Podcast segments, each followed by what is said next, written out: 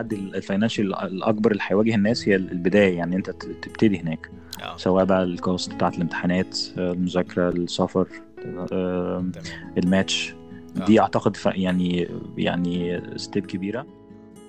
يعني يقف الاول كده على solid ground وقبل ما يبتدي يدخل حد تاني في حياته. دي حاجه انا شايف ان هي مهمه جدا.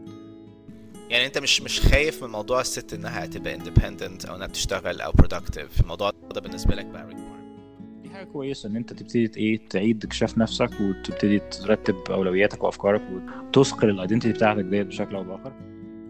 برضو being single and having the ability انك تتحرك اكيد ان هو او زي مثلا ايه اللي عايز يشتغل استاذ في الجامعه مثلا فيسيب البرايفت براكتس ويشتغل في الاكاديميك عشان يبقى اسمه اسيستنت بروفيسور عشان في مصر ابوه يبقى فرحان بيه مثلا. although انت you can make much more money.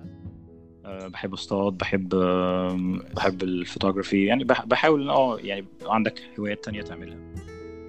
by the time I'm 50 ان يكون عندك other sources of income يعني beside medicine. تمام. يعني شايف ان الفكره دي مهمه جدا وبحاول ان انا اشتغل عليها.